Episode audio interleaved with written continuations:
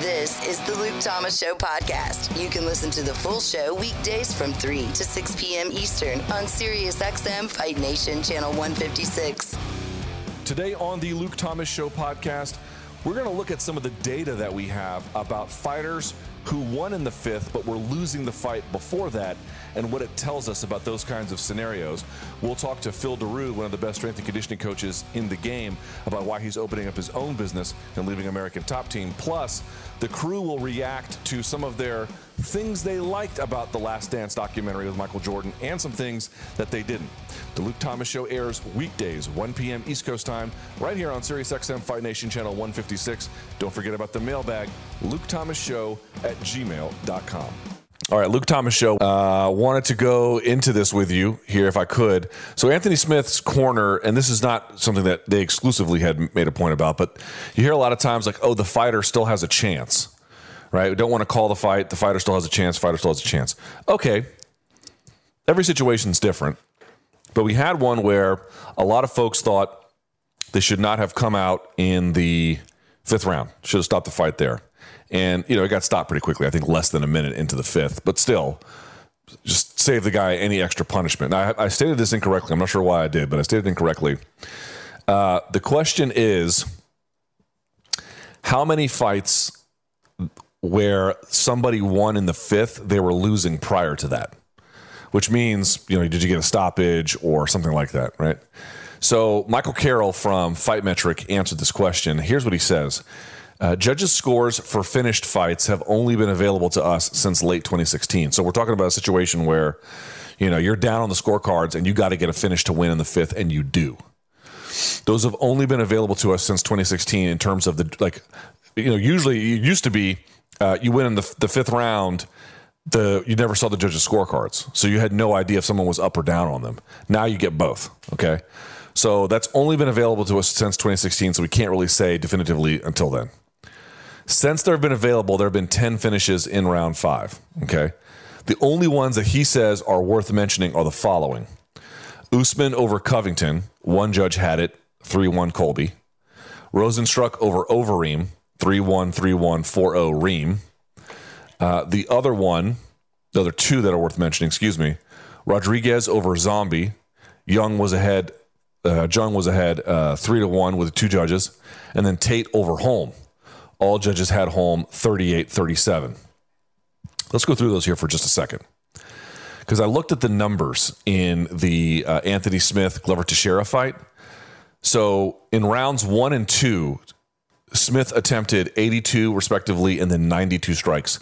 That is the most and second most strikes he's ever attempted in a UFC fight, period. So literally his most volume and his second most volume came in a single fight right? So there's a question about like, did he balance his offense enough over the course of five rounds? Separate discussion. In round three, he landed one of five, fell off a cliff, had a bit of a rebound, 12 of 29 in the fourth, and then zero of two in the fifth. All right. Now, let's go through this here a little bit. Usman over Covington. First of all, only one judge had it three to one Colby, and it was very, very competitive. But would you say that heading into the fifth, Usman appeared to be in a similar trajectory or place in terms of the beating he had sustained, similar to Smith. I would not say that. I think Smith was coming off of two 10 8 rounds in terms of on being on the number eight side of it. To me, that does not hold up as a meaningful comparison. Rozenstruik over Overeem. Now, again, 3 1 3 1 4 0 Reem. Certainly, he was in a do or die situation in terms of getting the stoppage to win, but he was not taking a metric ton of abuse. In fact, the fight was kind of boring. I think you would agree, right? So that one doesn't qualify. Rodriguez over Zombie. So the Korean Zombie was up three to one on two of the judges' scorecards. Uh, that fight was a little bit more back and forth, but essentially Zombie was the one winning, you know, and again, was not heading into the fifth coming off of two losing 10 8 rounds. So not a meaningful comparison. Tate versus Holm, all of them had Holm up by one round where in the rounds that Tate was able to get the takedown, uh, she was able to win. And if she couldn't, she she would just sort of essentially sit on the outside and get boxed. But you know, you're asking how much does she get boxed? The answer is, relatively speaking, not that much. So she got the finish with the rear naked choke in the fifth. But let's go to that Holm fight here for just a second. It was her third to last fight, which she won at 3:30 of the fifth round. I mean, here's the output. Uh, Holly Holm only landed two strikes in round two. In round three, she landed 13 of 41. Miesha only 7 of 23. But again, we're not talking about a tremendous beating here. Again, round four, 14 of 40 for Holly Holm, 7 of 22, nearly identical outputs. Um, uh, actually, in the round one, kind of similar too. And then in round five, even similar there 17 of 31 for Holly, 8 of 14. So again, sort of at the losing end of things in a consistent way, but not in terms of a uh, enormous beating. In other words, since 2016, we cannot find a scenario where someone was heading into the fifth round, coming off of two 10 8 rounds, and managed to turn the tide and win via stoppage. Doesn't exist. Right? So, this is what I mean when we talk about plausible scenarios of comeback. And I actually went back and I, Cobb, I got to tell you, I went back and I watched uh, the fight again. Have you rewatched Smith versus Teixeira since it went down the first time? I think I watched it again the next day. The next day. You know what's kind of funny to me? Smith has a much stronger argument to me about um, about intelligent defense than I thought the first time. I actually thought he did a pretty good job of it. Now, doesn't mean I think the fight was stopped on time. I still think it was stopped late, but there's a problem there. Uh, on the other hand, there is something that happens in the fifth. First of all, he basically collapses within about 15 seconds to the to the mat. Should have been over uh, when Glover hits him with a punch and takes him down. Glover passes him with a pass that he didn't even try to execute correctly, and it still worked. Now, understand something. If you're the corner of Anthony Smith, you have a black belt in jiu-jitsu where if let's put it this way now glover's a black belt too to be to be clear but I, it, the pass that he used is literally my favorite pass. Okay, I'm 280 pounds and I'm six foot four. It's where you drive your shoulder into the back of someone's knee, and then you drive that knee into their face, and you use that to pin them as you work a corner, as you come to the side of their body, and then you slide the knee away across off uh, the other side of your chest, and then you go chest to chest with them. That's the pass. Okay, he didn't even try to do that. He just got his hand behind it, and he just turned him over and it worked. There is no chance that that pass works like that on Anthony Smith in rounds one or two. Not possible. Like, for example, let's say he had kicked and then slipped, right? Like he didn't even get knocked down. He just ended up on his back accidentally. And and Teixeira tries that pass. Zero chance it works. Zero percent. So if you're his corner and you're watching a guy who you know has quite literally black belt jujitsu get passed that way when that should never happen, should be a red flag. And then he got mounted immediately. And then, of course, the fight got called soon thereafter. Only pointing out when people talk about your opportunity to come back, we have a sense of what that looks like. And what it means is you might be on the bad end of things, but in the case of Miesha Tate, you did not really take a bad beating. You're just having trouble getting to the part of your game where you had a superior advantage. And once you did, you won. In the case of Rodriguez versus Zombie, certainly a back and forth affair, but it was kind of one. You clearly sort of could tell one guy was doing better than the other one, and and Rodriguez had to sort of pull a rabbit out of his hat, and he did. But he was not taking an epic beating up to that point. In the case of Usman versus Covington, you know, one judge had it three to one. Remember, another judge had it three to one Usman. Uh, another one had it two to two, so it was kind of all over the place. But you could argue certainly he was not coming off of bad performances. In fact, he had knocked him down previously, uh, Covington, Covington, before even getting to the fifth round right? So a very different scenario. And then with Rozenstruik over uh, against Overeem, again, he was not performing ably against Overeem. I think we can all admit that, but he had not taken a tremendous amount of beating either. If you have a fighter heading into the fifth, coming off of two 10 eights, you have to have a very direct conversation with him and say, if you don't show me something immediately, immediately, I'm pulling it, or you just pull it right there and I think there's now some some basis by which to make some of these conclusions. This week on World of Basketball, the head coach of the Spanish national team and Toronto Raptors assistant Sergio Scariolo joined the show, and he spoke about the Raps signing of Marc Gasol midway through last season. I really felt that it could be a great addition to our team, but at the same time, I had to try to be objective because my bosses were, were asking me, you know, Masai and Nick, hey, what's your opinion? What do you think? What, you, what you think is the pros, the cons? And that's my conclusion was always this guy is going to help but because it's going to bring more of a winning culture, more of an unselfish attitude, more playmaking. New episodes of World of Basketball are available every Thursday on the Sirius XM app and Pandora. Let's get to our guest. He joins us via the magic of Zoom. Been one of the best strength and conditioning coaches in the game for some time and uh, is now setting out on his own. So we thought we would catch up with him. It is the one and only Phil Daru. Hi, Phil. How are you? I'm good, brother. Thank you, Luke Thomas. I think you're one of the best journalists in the, in the world. So there you go. I'm doing my best. I'm doing my best. So let's catch up with you here for a second. So you made an announcement the other day saying that uh, you were formally leaving uh, ATT. So why don't you tell us the, the bigger picture here? What has gone on and, and, and where you headed? What's the situation? Yeah, I mean, it was just my time. I felt to to branch out and do my own thing. You know, that I set I set a five year goal when I got to ATT as a coach you know, I've been a part of the I've been a part of American Top Team as a fighter for 11 years altogether.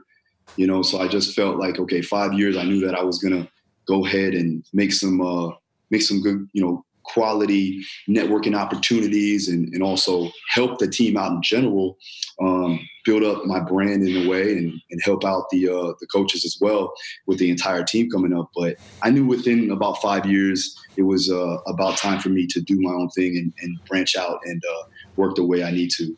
So. Now, you say branch out. Uh, I mean, I know some of the details, but for the listeners who may not, how have you branched out? What in what specific way? Yeah, so now I opened up two facilities. Um, I had one that I was originally going to open up just on my own, which is going to be primarily strength and conditioning. I was going to bring the fighters over there, work with some athletes, some high school and college athletes, and then Mo Vaughn, the um, I guess the baseball player, Major League Baseball player.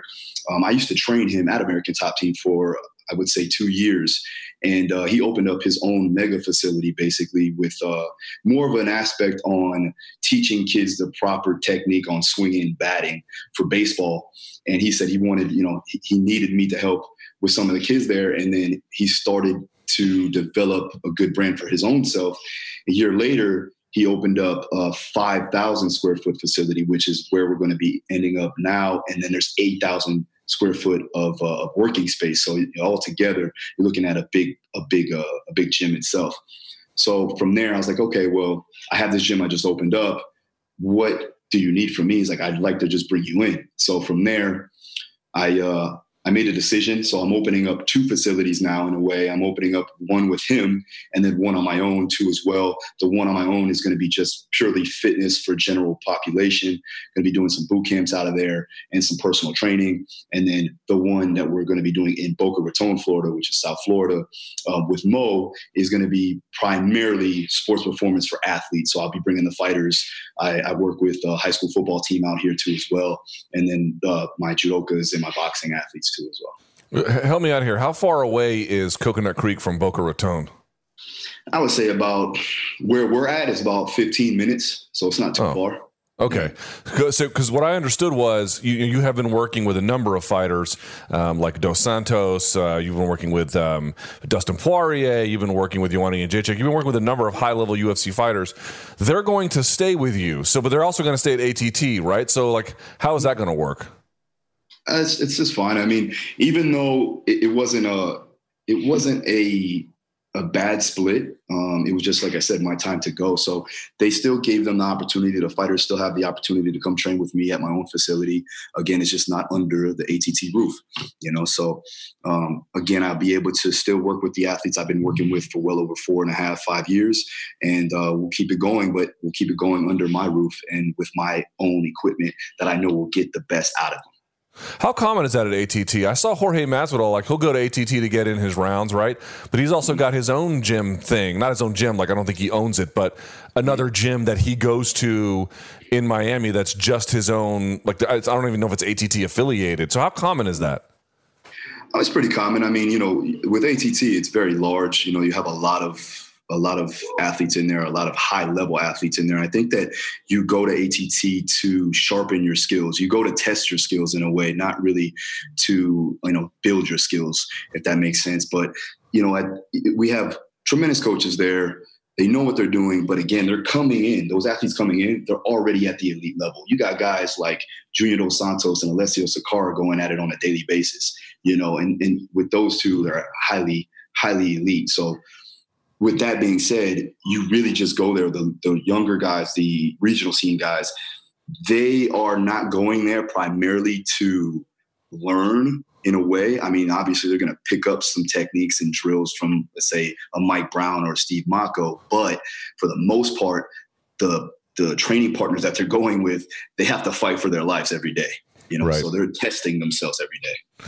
Now, this is the only question I'm going to ask about this, but I have to because it just for the person on the outside looking in, you your eyebrows raised a little bit, right? Because Din Thomas has been with ATT forever. He departs. Here you are departing. Obviously, there was some headlines about some new rules related to Colby and uh, Jorge and what you can say and not say. You're telling me though that the split you had is uh, it's amicable with ATT. Like, is there any other issue that the public should be aware of? You know, again, I spent four and a half years there. Um, put in the effort, put in the time, you know, and at the end of the day I may have been a pivotal part of progression there as far as getting the, the success we've given we've gotten there.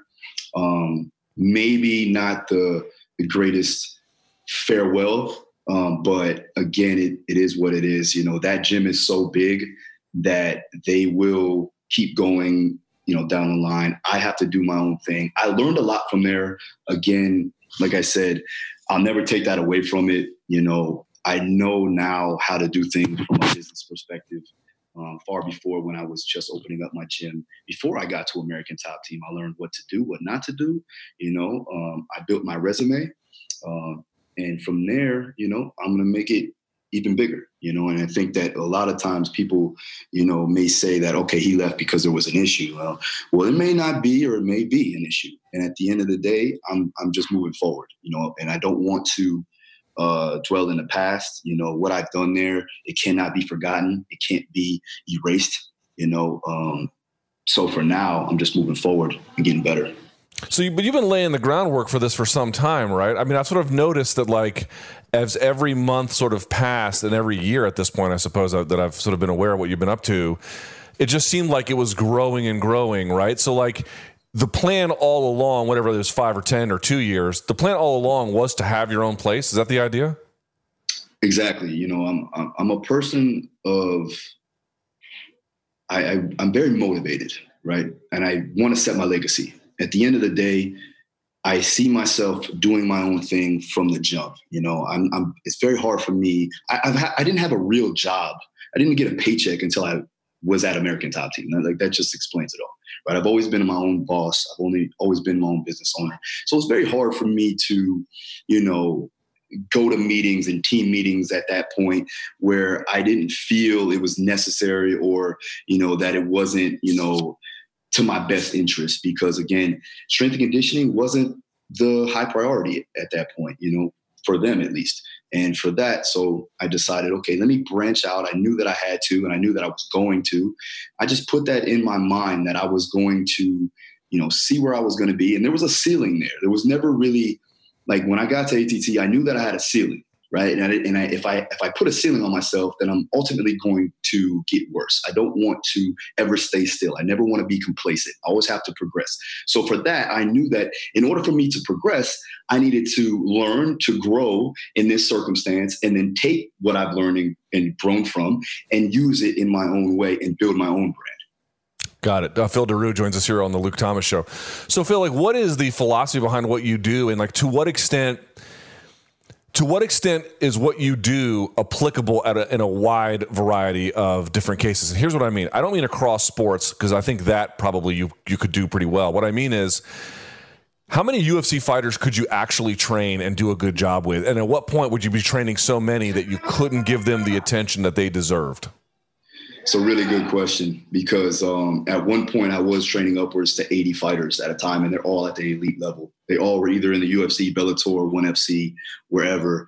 And um, yeah, man, it becomes almost a rat race, and you and you almost like don't like your job in a way, right? You you you forget why you do things, and it's because of the fact that you're almost triaging a lot of the the training because guys are coming in and out, in and out, in and out, and that's one thing that I would say that it was an issue with American Top Team is that we had so many fighters and so many fighters at the elite level that all needed that the work. Um, and some of them will come late. Some of them will be coming, you know, from overseas and other parts of the country that I know nothing about. So with that, I had no time to do what I needed to do. Now I downsize it. I take the guys that I truly you know, have been with me and like me and trust me, um, and we've seen results with, and then we keep this moving forward. And I do it the right way, in my opinion, on my own terms, with my own with my own methodologies, or and with my own exercises that I can utilize, and also my own equipment. Whereas that I, I didn't really have that at American Top Team. Now I'm not saying there's anything wrong with that. I may do with what I had, and we were successful with it. But I know I can do a better job now because I have the things that I that I need. Uh, are these uh, in terms of the opening of these facilities? I know some of them must be open now, but what is the status like? Um, are they all open now? Is there a date in mind for the ones that aren't? Where are we in this process? Yeah, we're about two weeks away, I believe. I think we're two weeks out from where we can open up the one in Boca, the one in Pompano Beach, which is more uh, Broward County. Um, it's a little bit more south. You know, that's still up. Um, to find. I don't know when they're actually going to open everything up. You know, obviously we're going through a pandemic era, so we're still waiting on that. it's just such a mess. It, yeah, I, I mean, all I can do right now is keep you know doing what I can control and control the controllables and not worry about anything else. You know. Yeah, fair enough. So it sounds like for the time being, and you know, who, who knows in five to 10 years, that what you're looking to do is maybe the stuff with Mo Vaughn, there's a wide applicability across a wide range of athletes. But for the fighter stuff, you're still looking, I'm going to use this word in the way that it is intended, sort of like a boutique kind of service. Is that the idea? Yeah, I mean, I just want to be able to focus on the people that I want to focus on. Here's what I'm wondering: Are you only training like that UFC Bellator One FC standard, or would you train someone well below that? At this point, with and I don't want to sound like big headed or cocky. At this point, I don't have the time nor the ability right now to train so many fighters, right? Because right. I have a high school football team. I have four baseball teams. I have soccer teams now. And then also on top of that, you have my other athletes, not just my MMA guys, but my boxing, my boxing athletes, my judokas that are getting ready, hopefully for the Olympics next year now. You know, so I don't have a, a lot of time to be taking on anybody at any point, you know, but what I am going to be doing is putting together a coaching staff that I actually certify my own self that are involved in my mentorship or anybody that wants to come in and learn my methodology and learn the principles that I utilize for all the athletes. And then they can be a part of the Daru Strong team and coach beside me so that I can get a little bit of help. Because again, when you're when you're trying to build a business, you can't always be in the business, right? You always have to you know, figure out a way to delegate your time efficiently, but also get the best out of the athletes so that you can have results no matter what. But I have to coach these coaches in order to do so. So that's the that's the process that we're going through now. Got it. Okay. Now, in terms of uh, if, if, there's a way to explain it, in terms of like layman's terms, in a sort of a short order explanation, what is it? That, what is your value add as a coach? Like, what is it that you do a little bit differently in terms of strength and conditioning? If someone had a choice to go between you and X or Y, why are you the appropriate choice? I listen to the athlete. I care about what I do. I love what I do. I'm passionate. You know, uh, the one thing that I can say when it comes down to combat sports is that I know exactly what they're feeling because I've been there. You know, when it comes down to football, I know how it is because I've been there. Um, and then I'm always constantly working. I can primarily say that without a shadow of a doubt, I'm the hardest worker in any room that I step in. That's just the way I am. So with that, I'm highly competitive. That allows me to work hard and forget all of the other circumstances and stay focused on the task. And that was one thing that I took with me when I was fighting and competing. Now I take with me as a coach and as a as a father, as a husband.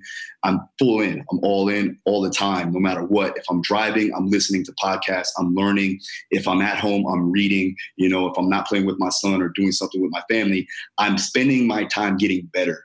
Now I know you say, oh, well, a lot of coaches do that. Yeah, but I doubt that they're up at 4:30 in the morning getting what they need to get done three hours beforehand before they go to the go to the gym and actually coach for 10 hours and then come back and do it again. So there's there's a lot there that I can say, but for the most part, it's the passion, the love of what I do, and also the understanding of what I do. And for the athlete, I understand them. Let me talk about some of your clients here if we can. Dustin Poirier has been itching for a fight. I know the last one didn't necessarily go his way, but hey, he fought maybe the best fighter on earth, right? So yep. things are going to happen. Um, what would you like to see next for Dustin in a perfect uh, world? Like, in a perfect world, I, I, talked about this. He's actually coming in today, but in a perfect world, I like to see him beat Dan Hooker. Obviously, uh, somewhat of a, either a knockout or submission. Um, I like to see Ferguson or not Ferguson, uh, Gaethje lose to Khabib, and then we get the shot. You know, we get the another shot. one of those, yeah. You know, at, at, the end of the day, we don't have anything to prove against Gaethje. Now, Gaethje has definitely gotten better. We know that. Um, you know, Trevor Wittman is a phenomenal coach. I have so much respect for that guy. Um, but what I can say is that he actually listened to Trevor Wittman and is now actually utilizing his skills to that degree that he needs to. For me, I like to see Dustin take on and beat the person that's beaten him so that he can get that title. Now, that's very hard to do because Khabib is arguably one of the best fighters in the world, if not the best. And then from that, you know, again, it's a it's a hard matchup for Dustin. I think a better matchup would be Gaethje. So if Gaethje did beat Khabib, I like to see him and Gaethje maybe too. But I think that, you know, from just from a legacy standpoint, he has to try to, you know, get that one back. But from the best opportunity standpoint, if Gaethje does win, I think that that gives us a shot at the title and winning that title.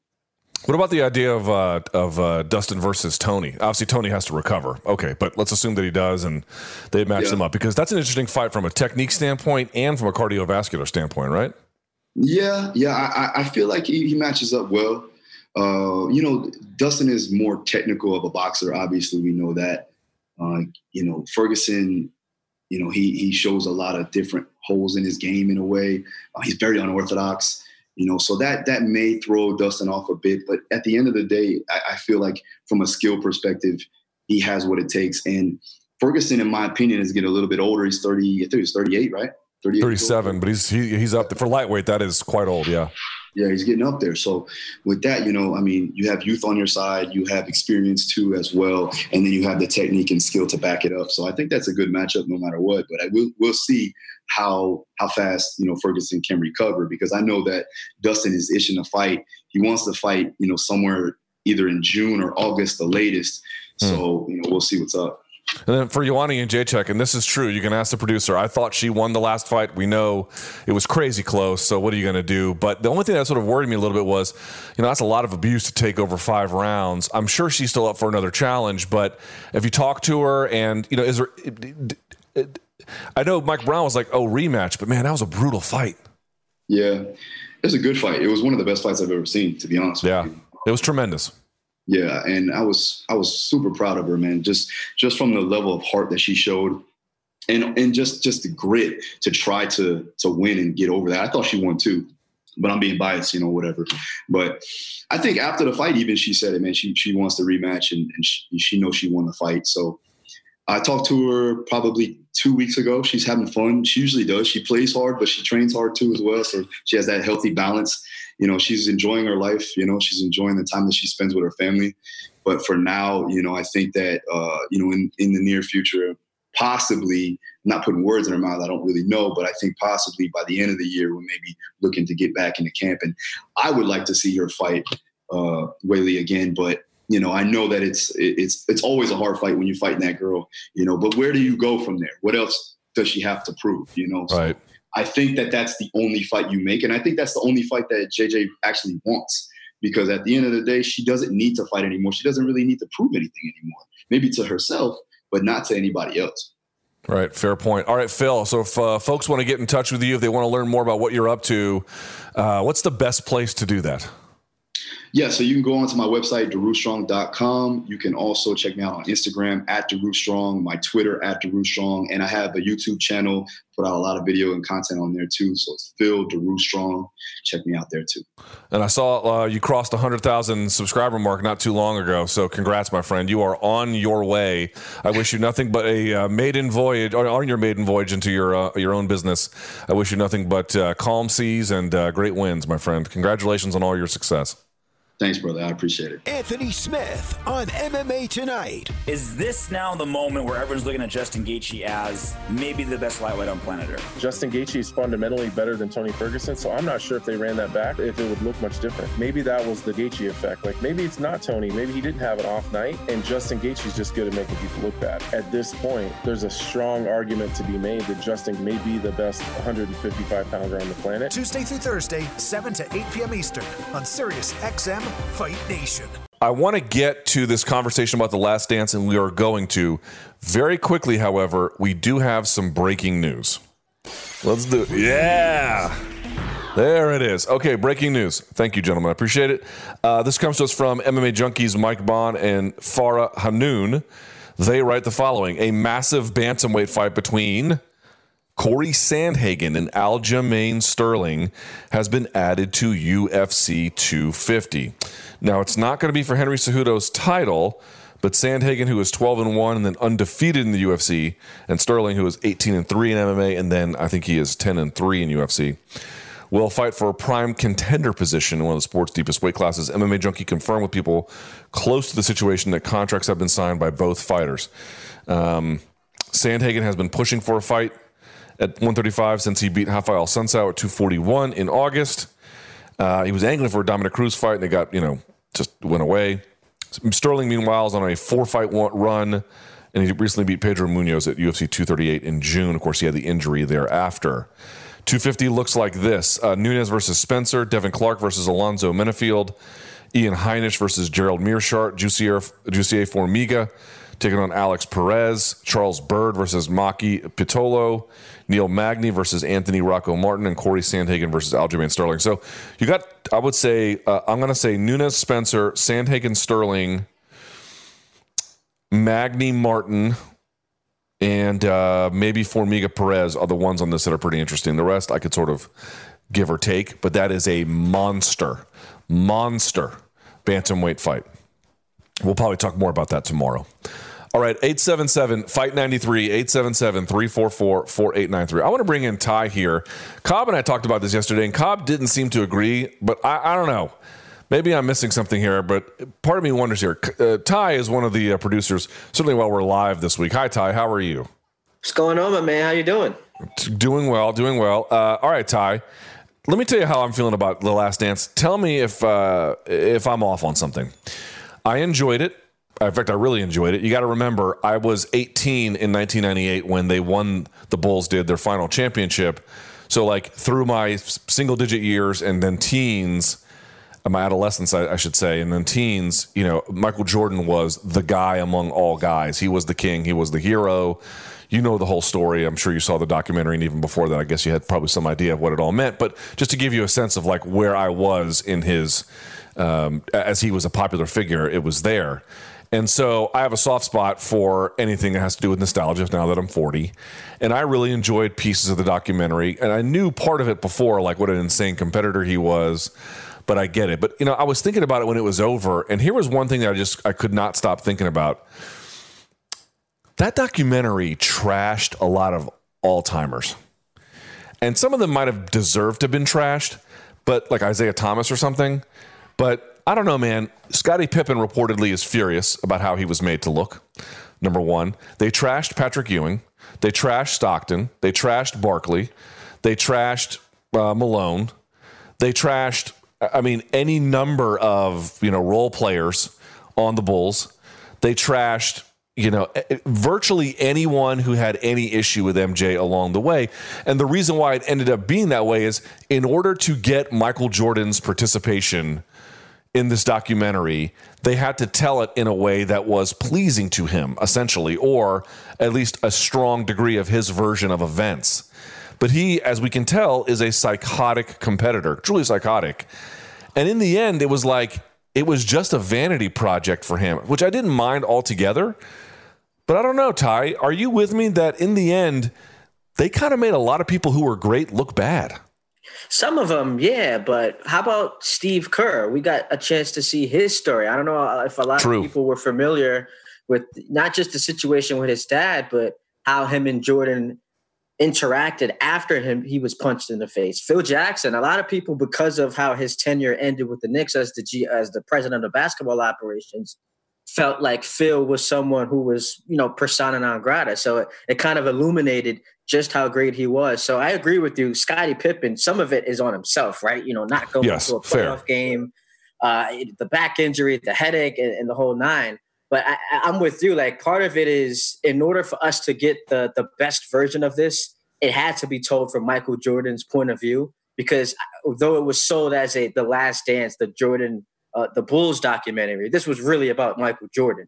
And I, I, feel like in order for us to get the, the best version of that, we needed to see it from his perspective. So it doesn't bother me as much. While, like I said, some of those feature stories, uh, we got a chance to see Phil Jackson and, and uh, Steve Kerr and Scott Burrell. So a lot of that, I, I didn't really mind too much. All right, now one person who is deeply upset about it is Michael Jordan teammate Horace Grant. He was on a Chicago radio show, and I guess he is furious about different parts of his portrayal because he was sort of made to look a little bit weak uh, through different issues he had with MJ. We have an audio clip of him essentially stating how he thought the whole thing is BS. Let me hear it, please. That is a, a downright, outright, completely lie lie, lie, lie. And as I stated, if MJ had a grudge with me, let's settle it like, man, let's talk about it, or we can settle, settle it another way. But yet and still, he goes out and put this lie out that I was the source behind. My point is that he called, he said I was a snitch, but yet and still, after 30 or 35 years, he brings up uh, one of his teammates' room, his former teammates' room, and saying coke and weed and women. What's that got to do with anything? If you want to call somebody a snitch, that's a damn snitch right there. Okay, so a couple things there. Uh, Ty and uh, Cobb, he's reacting to the idea that the MJ rules were created because of him. Is that what he's calling the lie? Yes. Yeah, yeah, that's what he's calling the lie. Yep. Okay. Uh, and then he's talking about also the first episode, I believe, first or second episode of the documentary when he talks about getting to the NBA and going to a player's room, and there was this this you know Caligula esque party, and he was like, "Yeah, I don't want any of it." And is that what he's referencing, or is there something else? Yeah. Yes, that with the women and the drugs and the lines, he's, he's talking about that as well. Okay, so on the Horace Grant thing, I mean, I don't know what you guys make of what he said there. The only thing I would add is you know, it's not really snitching if you don't name anyone. so that's a fairly weak argument. But what do you get about the idea that, like, dude, even his teammates are kind of pissed at him? Maybe not Kerr, but Horace Grant, he got made to look bad in this one, like really bad. They didn't talk about Luke Longley at all, which, granted, okay, he didn't have the biggest contribution, but you know, they abused Toni Kukoc. What do you make of this, Ty? Well, I, I, can understand what Horace Grant feels because think about how awkward it, it is if you are sitting at home with your family and you're watching this documentary and now you are being bamboozled or not bamboozled you're being loaded with questions about what happened in that hotel room. Were you a part of that? Even though he didn't name names your wife your kids know you were on that team. So now there's that awkward conversation that needs to be had. So i can understand him from that perspective. Cobb? Uh, I was actually okay with a lot of the perspective given. Like even the Kukoc thing, like my father laughed because he thinks he raised two heartless sons because we were in lockstep. Like, look, yes, it was kind of a jerky move to beat up Kukoc the way they did in the Olympics, but on the positive side, you could say that Jordan was a good teammate and stuck with Scottie Pippen and tried to show like, yeah, you want to spend money on Kukoc instead of Pippen? We're going to show you exactly how much better the two of us are and how much better Scottie Pippen is than this guy that you're going to spend this money on. There's weird things that you could kind of like devil's advocate it and play it like maybe Jordan was a good teammate in this sense. But uh, I was mostly fine with the way things were portrayed. I don't know. I don't know how. I mean, I get you're sending a message to an adversary in the front office, but you're doing it at the expense of a guy who has nothing to do with that. And to me, you know, ritually torturing a guy and hazing him. I, I don't know. I, I, I tend to see that there's probably another way to go about that to get your point across, rather than making someone's life miserable who's not essentially responsible. And I think the other part here is they just announced that ESPN is working on a Brady documentary. Understand what T- Tom Brady is doing right now. He is literally selling something on his website. This guy is involved with Alex Guerrero, who is his trainer. The guy is a total quack. who has theories about physical science and performance that are completely out to lunch. People who have worked with him have popped for PEDs. Just keep that in mind. That's a fact. It's not my opinion.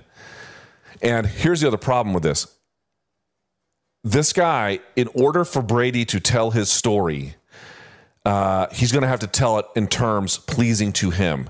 Do you understand how nauseating that that is going to be in all likelihood and how full of nonsense and bad faith posturing it's likely to be? Like this idea, I know that they always say that history should be written by the winners or that it is. I don't know that that is A, always true or B, a good idea, Ty.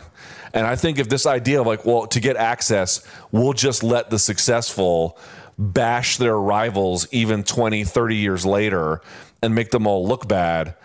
I don't know, man. If someone did that in MMA and they just trashed all the fighters that they fought even 20, 30 years later, I think people would have a right to be like, dude, why are you making documentaries that just already feed into the narrative that these guys want you to believe?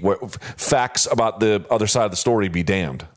Now, but the question is, how often is that going to happen? We're talking about like transcendent athletes, like the greatest of the greats. We're not, no offense, taking a shot at Derek Fisher, but we're not going to do this with Derek Fisher and the Lakers. You know, it's not like we're going to just take, you know, Jayson Werth and the Phillies and, and give him that type of authority. I, I think when you talk about Jordan and Brady, it's a little bit different. And I don't think it's going to be something that becomes so. Uh, this is unprecedented. I don't. I don't think that we're you know certainly setting like uh, a landmark for what's what's going to be going forward for every documentary that we get. No, I don't think so either. However, while you cannot do it at scale, you're doing it for the most important stories, right? I mean, I don't know what LeBron is going to do at some point, but my hunch is to get the kind of access that people really want from LeBron, it's going to come with a cost. I mean, you already know if KD makes a documentary or a documentary is made about KD you know, I mean, he's not doing that on anyone else's terms. And I get that's the price of access. I just feel like these larger than life figures, you know, long after their playing days are over, Cobb, lording over narratives uh, about them and their rivals and their success and how everyone should view it, it makes me a little uncomfortable. And maybe the last dance wasn't the one that did that for you, but I suspect if this keeps going, you're going to find one that does. You're not going to like it. You know, I, I can't wait to hear what Tom Brady has to say about the two Super Bowls they lost to the Giants. Um, you know, my hunch is that they're not going to say kind things. You're going to like, oh, well, who cares? We won. Yeah, but if they can reframe the narrative on some of this stuff, it'll piss you off, dude. I guarantee it. Yeah, but in fairness, though, I kind of agree with Ty. Like, you're talking about larger than life sports athletes. And, and to me, Jordan's way bigger in basketball than Brady is to football. But that's debatable, but I understand your point but, but I, I, don't think that's even close to debatable. I think Jordan was just a uh, force. Uh, this is this is precisely my point. You can make a documentary that someone under the auspices of his executive production will make it look exactly like that. This is exactly what I'm talking about. I agree with you that the comparison falls short. I understand that because we're talking about two entirely different sports in the way they're constructed. But when somebody that powerful, and he is pretty powerful, has control over the narrative, they can make them say almost whatever they want want, dude. And that when you define history under the terms of the great successors, things that are not supposed to be forgotten will be forgotten and things will get emphasized that are not supposed to be emphasized. It will happen. It's a guarantee. Just a little pushback though on uh, uh, just a little pushback though on your LeBron example. Remember, he is built different than than MJ is. Like LeBron's not treating his teammates and his coaches the way Michael did. And we also know about LeBron, he is so calculated to a fault and how he allows himself to be viewed by the public. Where I don't think MJ cared too much about that. So LeBron's documentary is, is going to be a lot different in that regard.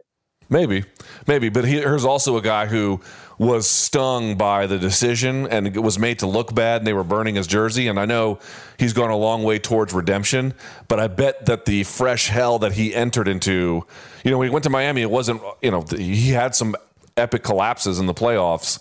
Uh, I bet that will enter into his mind about what kind of narratives are, are, are created about him. You're right; he is a bit of a different guy in that way. But I mean, I don't know, folks. I, I think if you just start letting in grand detail these huge figures in various sports dictate to the world how they're remembered, you're not merely not getting the truth. You're going to get a really fucked up version of it. I, I, I, tend to think this will this will happen again. in fairness, Luke, I mean, it's not like they just gave the Bulls side of the story and didn't go talk to the other guys. Now, to what extent Ewing, Barkley, Reggie Miller, all these guys got the details of what Jordan was saying, we don't know. But they had a chance to speak their piece on it. And for the most part, they all just kind of bowed down to how good Jordan was. Yeah, but that's what you saw. You actually don't know what else they cut. A buddy of mine, a buddy of mine, we had Chad Wesley Smith on the show. This is a much smaller thing, but in powerlifting, there's this famous gym called Westside Gym. In fact, the guys who run it uh, have trained some MMA fighters like Matt Brown and some other ones. Famous, famous, famous, famous gym in that world. Okay, so let's say in that world, it's a big deal. And there was a documentary made about them. And Chad Wesley Smith, who is a world record powerlifter, uh, can't stand their methods and thinks they're totally unscientific and was interviewed for the documentary for like two hours, and they included not one word of his pushback in it. Right? Again, to get access, they're defining the terms of their existence to the world, which to me is like, you know, if they wanted to produce their own thing, that's fine. But now when you've got outside parties, like especially in this case, ESPN doing it for them, again, I mean, Clyde Drexler got made to look like a pedestrian bum. You know what I mean? Like all these guys just got made to look like they're nothing. And it, I, I didn't think each like you didn't come away thinking Drexler was trash or that Ewing was trash, and you definitely came away understanding that who was the the the the greater. Um, who was more successful of each of those rivalries? Okay, fine. But if you're Ewing, um, uh, this is what I said to Cobb, Ty. Imagine Ewing telling his stories of the MJ playoffs with the Bulls. Imagine, I don't know, Drexler telling his side of the stories. Would it sound the same? You know, and their version is going to be their own version. I'm really pointing out, you know, I don't think people are fully inventorying how much this whole thing is. It's a Jordan, you know, f- you know, slop job from episode one to ten, and they just do clever tricks to make you think otherwise. If the other people were telling the stories, they would not sound the same. I think that kind of matters. Yeah, that's true. But j- just to push back on that a little bit more, we did see um, Magic and Bird, right? Like they were illuminated to some degree as far as their relationship with, with was with Michael, and we got to like them a little bit more because when he came into the league, they were the big dogs. They were the the NBA legends, and he had to snatch that title belt from them. And we saw that relationship. So it's not like they were made to look like, you know, the Drexlers and, and the Ewings, as you put it. So we did see some of the stars highlighted as well. I, I feel like there was like an equal balance. May, maybe not to your liking, but you know th- there was a little bit of an equal balance. My my sense on this, just to wrap up on this, is I feel like what they did was. You know, Magic, of the all-time, like you know, let's say ten best players, right? Bird, same kind of thing. MJ, same kind of thing. Kobe, same kind of thing. And of course, Kobe has just died. Anyone on that level, they didn't trash anyone a step below that, they trashed. That's sort of my view. If you were if you were an all-time great, they kind of let it rock. But if you weren't, you know, uh, God help you, you were not going to come out of that looking great. Thanks for listening. Catch the Luke Thomas Show live and in its entirety weekdays from 3 to 6 p.m. Eastern on Sirius XM Fight Nation Channel 156. On Twitter, follow at L Thomas News and the channel at MMA on Sirius XM.